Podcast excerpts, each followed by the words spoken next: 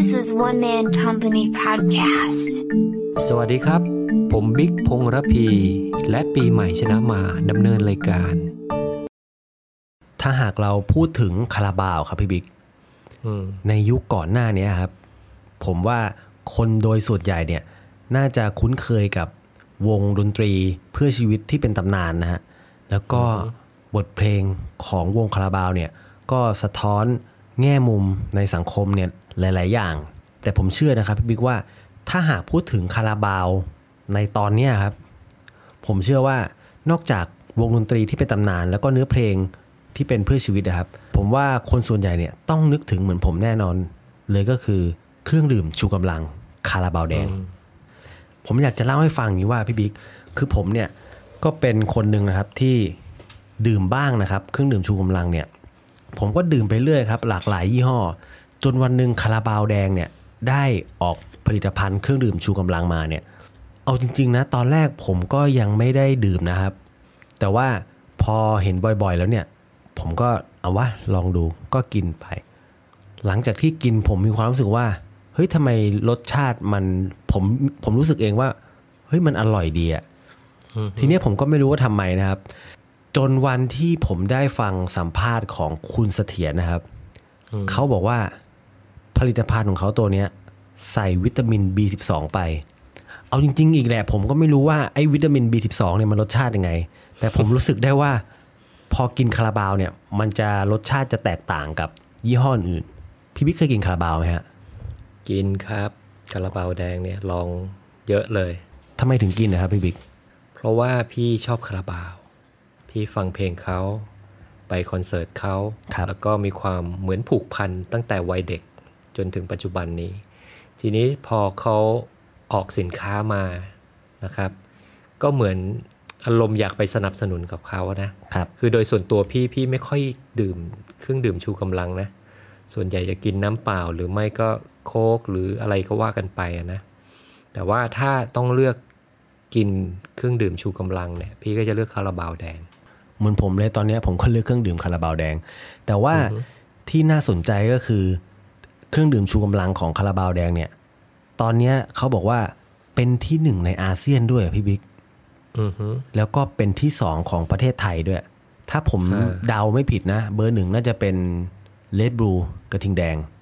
อืมใช่แน่นอนอยู่แล้ว ได้ข่าวมาว่าพี่บิ๊กได้ไปซื้อหุ้นคาราบาวด้วยนะฮะ เป็นยังไงครับ พี่เชื่อว่าหลังจากที่คุณเสถียรเนี่ย ออกมาแสดงวิสัยทัศน์ว่าเขาจะต้องการเติบโตยังไงเนี่ย ครับคนที่เชื่อมั่นผู้บริหารนะโดยเฉพาะนักลงทุนสาย VI เนี่ย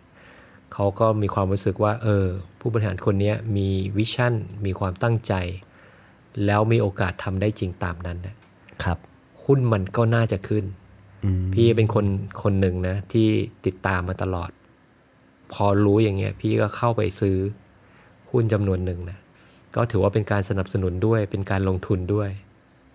คือที่ผมสนใจก็คืออะไรรู้ไหมครับพี่บิ๊กเขาบอกว่า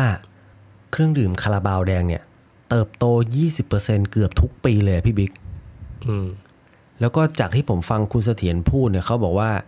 ทั้งตัวคุณเสถียรเองนะครับ แล้วก็พี่แอดเนี่ย คือทำงานกันหนักมากเลยอะใช่ใช่ใช่พี่บิ๊กได้นี่ฟังน่าสนใจมากเลยครับ ได้ฟังได้ฟัง คือเรื่องนี้ก็อยากจะชวนใหม่มาคุยกันนะ พี่ว่าเท่าที่ฟังทั้งหมดเนี่ย โจทย์ของคาราบาวแดงในการฝ่า ขึ้นมาอยู่ในตลาดนี้ได้เนี่ยโอ้โหโหดมากครับโหดมาก ๆ เลย เดี๋ยวพี่จะลิสต์มาให้ฟังนะสามข้อนะ คือข้อแรกอะไรรู้ไหม เครื่องดื่มชูกำลังในตลาดในประเทศไทยเนี่ย คนที่กินเนี่ยเขากินในภาชนะที่เป็นขวด ขวดแก้วที่เราเห็นนะครับ เออ เป็นหลักเลยนะ พี่ไม่รู้ตัวเลขอาจจะเกือบร้อยเปอร์เซ็นต์นะคำถามมีอยู่ว่า คุณเสถียรบอกนะ เขาจะเข้าสู่ตลาดเนี้ยเพื่อนเขาทักเลยจะเข้าไปได้ยังไง เพราะว่าโรงงานผลิตขวดแก้วแบบเนี้ยมันมีไม่เยอะ แล้วที่มีอยู่มันอยู่ในมือของคนที่ทำแบรนด์อยู่แล้วอืมเขาไม่สามารถหาขวดแก้วมาได้แน่นอน คือพูดง่าย ๆว่า โรงงานที่ผลิตขวดเนี่ย คือทำให้เจ้าใหญ่เลยถูกไหมฮะ ถ้าคุณต้องการเข้าสู่ตลาดนี้เนี่ย คุณต้องสร้างโรงงานผลิตขวดแก้วเองอแล้วในการทำตลาดตรงเนี้ยมันไม่ใช่ผลิตหมื่นขวดสองหมื่นขวดนะ มันผลิตเป็นแสนเป็นล้านขวดนะครับ โรงงานไหนที่จะทำให้ เพราะฉะนั้นถ้าคุณไม่มีซัพพลายเออร์ที่ผลิตขวดแก้วให้เนี่ย คุณจะเข้าสู่ตลาดได้ยังไง ซึ่งเพื่อนเขานะ เพื่อนคุณเสถียรก็บอกหืมมันจะทำได้ยังไง มันโหดมากเลย แต่ปรากฏว่าคุณเสถียรบอกว่า ต้องทำได้ แต่ไม่ตั้งโรงงาน เพราะว่าตั้งโรงงานเนี่ยมันมีความเสี่ยงสูง และต้องใช้เงินลงทุนสูง สิ่งที่แกทำเนี่ยก็คือแกไป import ขวดมาจากต่างประเทศนะถ้าจำไม่ผิดก็เอามาจากจีนบ้าง เอามาจากอินโดบ้างอะไรเงี้ยครับดีบ้างไม่ดีบ้างก็เรียนรู้กันไป อันเนี้ยพี่ถือว่าโหมีความใจเด็ดมากนะในการเข้าสู่ตลาดนี้ เพราะว่าแค่เริ่มต้นเนี่ยมันก็ยากแล้ว คุณจะสร้าง product ได้ยังไงในเมื่อ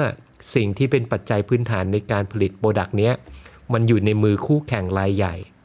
ซึ่งเขาอยู่มานานมากแล้วเนี่ยครับเอออันนี้คือข้อที่หนึ่งนะ ข้อที่สองที่คุณเสถียรให้ข้อมูลมาก็น่าสนใจนะ เขาบอกว่ารู้ไหมว่าราคาของเครื่องดื่มชูกำลังเนี่ยเมื่อ 40 ปีที่แล้ว 30 ปีที่แล้วเป็นยังไง แกก็บอกว่ามันราคาประมาณ 10 บาทนี่แหละ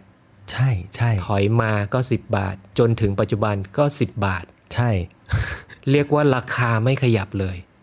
แปลว่าอะไร แปลว่า คนที่อยู่ในตลาดเบอร์หนึ่งเบอร์สองเนี่ยเขาใช้โครงสร้างของราคาเนี่ย ปกป้องตลาดเอาไว้อืมแล้วเขายังทำกำไรได้อยู่เนี่ย ด้วยเหตุผลว่าเขาสามารถคุมต้นทุนการผลิตได้เป็นอย่างดี แล้วมันเกิดสิ่งที่เรียกว่า economy of scale ไงคือผลิตมากทำให้ต้นทุนต่ำพอทำต้นทุนต่ำขายได้เยอะ ต่อให้มี margin คือเปอร์เซ็นต์กำไรน้อยมากเลยนะ แต่ด้วยวอลุ่มมหาศาลเนี่ยทำให้เขามีกำไรอยู่ได้ แล้วตัวเนี้ยมันเป็นตัวกันคนอื่นเข้าตลาด ต่อให้คนอื่นมองเห็นตลาดว่าตลาดนี้ใหญ่มากเลย คุณจะเข้ามาได้ยังไง นั่นสิเข้าไม่ได้ เพราะว่ากำลังผลิตน้อย ต้นทุนแพงใช่ก็ต้นทุนแพงขาดทุน ถูกต้อง แล้วคุณจะขายได้ยังไงขายทีเป็นแสนขวดล้านขวดในช่วงต้นครับ มันยากมากเลยนะ คือแค่คิดก็ไม่อยากเข้าแล้วอะเพราะมันต้องเดิมพันกับวอลลุ่มขวดก็ไม่มี แล้วต้องขายเยอะด้วย ราคาก็ปักหลักอยู่ที่ 10 บาทนี่แหละ โหดไหมโหดมาก โหดมากโหมาดก ส่วนข้อที่3เนี่ยที่เขาจะต้องเข้าไปต่อสู้ก็คือเรื่องของทุน คือเบอร์หนึ่งและเบอร์สองในตลาดเนี่ยเขาอยู่ในตลาดมาเนี่ยไม่ต่ำกว่า 3-40 ปีเนี่ยทุนเขามหาศาล แล้วลายใหม่เนี่ยจะเข้าสู่ตลาดได้ยังไง แกก็บอกว่าเอาแค่แข่งกันยิงโฆษณานะครับ ก็สู้ไม่ได้แล้ว เขายิงหนึ่งที เจ้าตลาดเขายิงสิบทีก็จบละ ใช่ใช่ทุนมันต่างกันมากเลย คือแค่คิดก็ไม่อยากเข้าแล้วอะแต่แกทำยังไงรู้ไหม แกบอกว่าวันที่คิดเรื่องคาราบาวแดงเนี่ย แกนึกถึงสิ่งหนึ่งก็คือแบรนด์อืมเออแบรนด์เนี่ยสำคัญมาก ๆ เลย แล้วมันต้องเป็นแบรนด์อะไรล่ะ แกก็บอกว่า แกสังเกตและรู้จักพี่แอดมานาน กลุ่มคนที่ฟังคาราบาวเนี่ย มีฐานคนฟังอะทั่วประเทศแล้วเยอะมาก แล้วกลุ่มพวกเนี้ยเป็นกลุ่มที่ดื่มเครื่องดื่มชูกำลัง มันเป็นกลุ่มเดียวกัน ด้วยเหตุเนี้ยแกก็เลยไปคุยกับพี่แอดทำโปรเจกต์นี้ขึ้นมา แล้วพี่แอดก็เห็นด้วย สิ่งที่ทำงานก็คือทำงานกันแบ่งงานกันนะ พี่แอดมีหน้าที่ที่โปรโมทครับคาราบาวแดง ซึ่งแกทำอยู่แล้วไงก็คือวงคาราบาว แล้วต้องเดินสายเล่นคอนเสิร์ตถูกไหมครับ ส่วนพี่เสถียรเนี่ยเขาก็คุมในแง่ของการบริหารการตลาดอะไรก็ว่ากันไปนะ แล้วก็ผนึกกำลังกันในการทำทีนี้แกก็มองว่าถ้าไปแข่งกันยิงโฆษณาเนี่ย แกสู้ไม่ได้หรอกทุนน้อยกว่าเยอะ สิ่งที่แกทำก็คืออาศัยพี่แอดนี่แหละ เข้าชน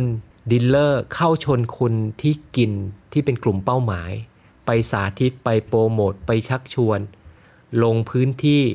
ทำซ้ำๆจนเกิดเขาเรียกว่าอะไรสโลแกนอันหนึ่งขึ้นมาทันทีครับคือกินทีละคำทำทีละเมือง โอ้โห ยังก็ออกลบเลยนะฮะ ใช่ส่งทีมงานลงพื้นที่แบ่งเป็นจังหวัดเลยนะ แล้วค่อยๆหาว่าสมมติว่ายอดขายจังหวัดนี้ไม่ดีครับ มันเพราะอะไรแล้วทำไม แล้วต้องทำยังไงเพื่อให้มันมียอดขายขึ้นมา มันก็เลยเกิดโปรเจกต์ออนกราวหลาย ๆ อย่าง เช่น สาวเบาแดงมาฮะอาสาวเบาแดง ลงไปช่วยโปรโมทในกลุ่มที่ยังไม่เคยลองคาราบาวเนี่ยพอมันเป็นคาราบาวด้วยเป็นสาวเบาแดงด้วยเนี่ยครับคนที่เป็นสาวกอยู่แล้วเนี่ยเขาก็ยอมเปิดใจนะ ลองดื่มดูลองกินดู ซึ่งอย่างที่ใหม่บอกว่า เฮ้ยรสชาติมันมันน่าสนใจนะมันอร่อยนะครับ พอลองครั้งที่หนึ่งครั้งที่สองเนี่ยเขาก็เริ่มมีความรู้สึกว่าเขาอยากกินต่อเนี่ยมันก็ส่งผลกับ ร้านค้าที่ลงเครื่องดื่มพวกเนี้ยเขาก็ซื้อร้านค้าก็มียอด เขาก็เลยเปิดใจว่าเอาของเนี่ยมาลงเพิ่ม เนี่ยเขาทำงานกันอย่างเงี้ยสามคีย์หลักๆที่พี่คิดว่ามันน่าสนใจมากที่คุณเสถียรมองโจทย์แล้วว่าเฮ้ยมันน่าจะได้ครับ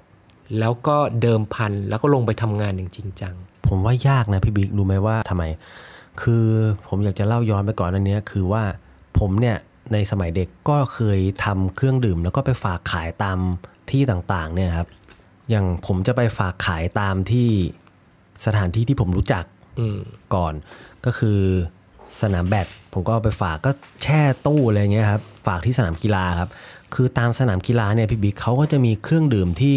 มีอยู่ในตู้เขาอยู่แล้วนะครับ พวกเครื่องดื่มเกลือแร่น้ำเปล่าหรืออะไรก็ว่ากันไป ทีเนี้ยพอผมเอาเครื่องดื่มของผมอะ เข้าไปฝากขายก็ไปแบบเดินเข้าไปเลยก็บอกพี่ครับเนี่ยผมมีน้ำเนี่ยครับ อยากจะมาฝากพี่ขายเนี่ย ผมส่งให้พี่ขวดละ11บาท พี่ไปขายขวดละ15บาทก็ได้นะครับอะไรเงี้ยก็มีที่แบบรับบ้างไม่รับบ้าง คือที่ผมเล่าให้ฟังก็คือ มันเป็นเรื่องยากนะครับ ที่ตู้แช่เนี่ย มันเต็มไปหมดเลยอะคือพูดง่ายว่าไม่มีที่ให้แทรกอะ่ะ แล้วการที่คาราบาวเข้าไปได้เนี่ย ผมถือว่าฝีมือมากเลยนะฮะ ฝีมือมาก วิสัยทัศน์ กล้าลุย แล้วก็ทำงานจริงจัง ก็ถือว่าเป็นสิ่งที่น่าเรียนรู้นะครับสำหรับคนที่ทำธุรกิจอยู่ ทีนี้เนี่ยผมได้ยินเป้าหมายหนึ่งของคาราบาวแดงครับ ที่คุณเสถียรเขาบอกว่า เขาตั้งเป้าว่าคาราบาวแดงเนี่ยจะต้องไประดับโลกครับ ก็คือ world class band เลย ซึ่งเขาก็ได้ไปลงทุนที่จีนนะครับ แล้วก็เวียดนาม อังกฤษ ยุโรป แล้วก็แอฟริกาเนี่ยครับ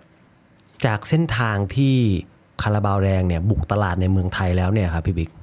พี่บิ๊กคิดว่า ถ้าสมมติว่าคาราบาวแดงเนี่ยจะไปบุกในระดับโลกเนี่ยหรือเป็น global band เนี่ยพี่บิ๊กคิดว่ามันจะเป็นไปได้ไหมครับ หรือว่ามันจะต้องมีการมองยังไง คือเท่าที่คุณเสถียรว่ามาเนี่ยคือตลาดเมืองไทยเนี่ย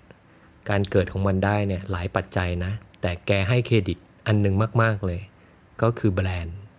ซึ่งมาจาก พี่แอดวงคาราบาวนั่นเอง ถูกไหมครับกลุ่มคนที่ศรัทธาและเป็นสาวกคาราบาวเนี่ยมีอยู่เยอะ เพราะฉะนั้นแบรนด์คาราบาวแดงเนี่ยมันก็เลยมีพลัง ที่จะให้คนได้ลอง แต่คุณเสถียรบอกว่าทันทีที่ออกไปต่างประเทศเนี่ยคนอื่นเขาไม่ได้เป็นสาวกคาราบาวแบบในเมืองไทยไงโจทย์มันก็ต่างกันไป คือพูดง่ายๆว่าชาวต่างชาติไม่รู้จักคาราบาวแดงถูกไหมฮะไม่รู้จัก ไม่รู้จักอาจจะมีรู้จักบ้างเล็กน้อยนะแต่ว่าถ้ามองในแมสเนี่ยถือว่าไม่รู้จักละกัน การเข้าไปเนี่ยมันต้องไปเริ่มในการสร้างแบรนด์ใหม่เลยนะ ซึ่งตรงเนี้ยมันใช้เงินมหาศาลเลยนะ แต่แกเป็นคนที่มีวิสัยทัศน์ และคิดว่ามีโอกาสอยู่ แกก็ลองนะเท่าที่แกลองเนี่ยสมมติไปต่างประเทศแถบยุโรปเนี่ยอันดับแรกเนี่ยแกต้องการซื้อความมั่นใจก่อนเลย คือไม่ต้องคุยว่าจะได้เงินเท่าไหร่นะครับแกขนเอาโปรดักคาราบาวเนี่ย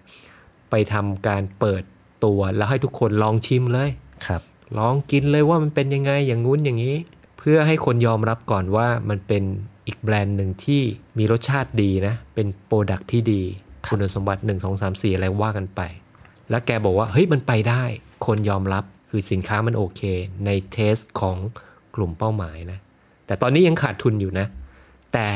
พื้นที่ในการเติบโตมันมี ทีนี้แกก็ไปมองประเทศอื่น ซึ่งแกยกตัวอย่างอย่างจีนเนี่ยโหมันยังมีพื้นที่อีกเยอะเลย จากประสบการณ์ในการออกต่างประเทศประเทศที่ 1 ประเทศที่ 2 แกก็เอาประสบการณ์เหล่านั้นเนี่ยมาใช้ในประเทศต่างๆ อย่างเช่นจีนเนี่ยแต่โอเค แน่นอนรายละเอียดมันแตกต่างกันไป แต่รู้แล้วว่าตลาดถ้าเจาะเข้าไปได้มันมีขนาดใหญ่มาก และมันยังว่างอยู่ แกถึงกล้าประกาศว่าแกจะโต10เท่าอะ ในระยะเวลาถ้าพี่จำไม่ผิดคือ5ปีนะครับ เออห้าปี10ปีพี่จำตัวเลขไม่ได้ ถือว่า aggressive มาก เท่ากับว่าถ้าเทียบกับยอดเมืองไทยก็คือเหมือนแบบเติบโตร้อยเปอร์เซ็นเลยนะฮะ คือแกบอกว่ามันมีโอกาสอีกที่จะเข้าไปได้ เพราะตลาดมันยังไม่เต็ม ขนาดตลาดเต็มมาก ๆ ในเมืองไทยแกยังทำได้เลย ครับ ตลาดว่างๆ เพราะฉะนั้นมันมีโอกาสอีกเยอะมาก ถึงกล้าประกาศวิสัยทัศน์แบบนี้ พี่เชื่อว่าการพูดอย่างเงี้ย น่าจะเป็นเหตุผลส่วนหนึ่งที่หุ้นคาราบาวเนี่ยโอ้โหวิ่งจัง ทีนี้เข้าสู่ตอนท้ายครับ ผมอยากจะให้พี่บิ๊กสรุป 3 ข้อที่พี่บิ๊กได้พูดไว้เกี่ยวกับการตีตลาดของเครื่องดื่มคาราบาวแดงในเมืองไทยอีกสักครั้งหนึ่งครับ ก็คือโจทย์ของคาราบาวแดงเนี่ยถือว่าเป็นโจทย์ที่หินมาก แต่ว่าด้วยความเชื่อมั่นของผู้บริหาร แล้วก็มีวิสัยทัศน์นะเขาก็สามารถฝ่าอุปสรรคหลักๆ ออกมาได้นะ ข้อแรกก็คือ เรื่องปัญหาเรื่องขวด เขาสามารถหาซัพพลายเออร์มา supply ขวดได้ จนวันหนึ่งเนี่ยเขามียอดขายเพียงพอ เขาก็เลยมาตั้งโรงงานเอง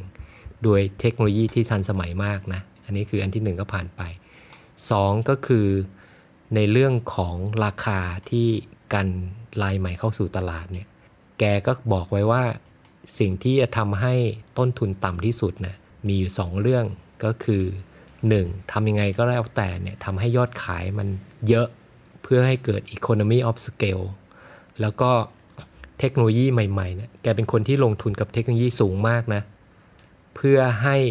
มีต้นทุนต่อหน่วยเนี่ยต่ำที่สุดเท่าที่เป็นไปได้ แล้วข้อ 3 ก็คือ ด้วยความเป็นแบรนด์ของคาราบาวที่แกเลือกตั้งแต่ต้นเนี่ยทำให้แกเข้าถึงกลุ่มเป้าหมายได้อย่างเป็นอย่างดี รวมถึง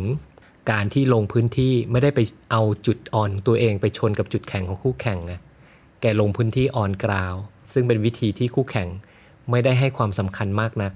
อันเนี้ยเป็น 3 ข้อที่เป็นโจทย์ใหญ่และแกคิดแล้วก็ฝ่ามาได้ สุดท้ายนะครับ ใครที่ชื่นชอบในเนื้อหาที่เราคุยกันนะครับ ก็สามารถติดตามแล้วก็เข้ามาจอยกับเราได้ที่เว็บไซต์ one man company นะครับ ก็ขอบคุณทุกคนที่รับฟังครับ สวัสดีครับ สวัสดีครับ One Man Dot Company. Thank you for listening.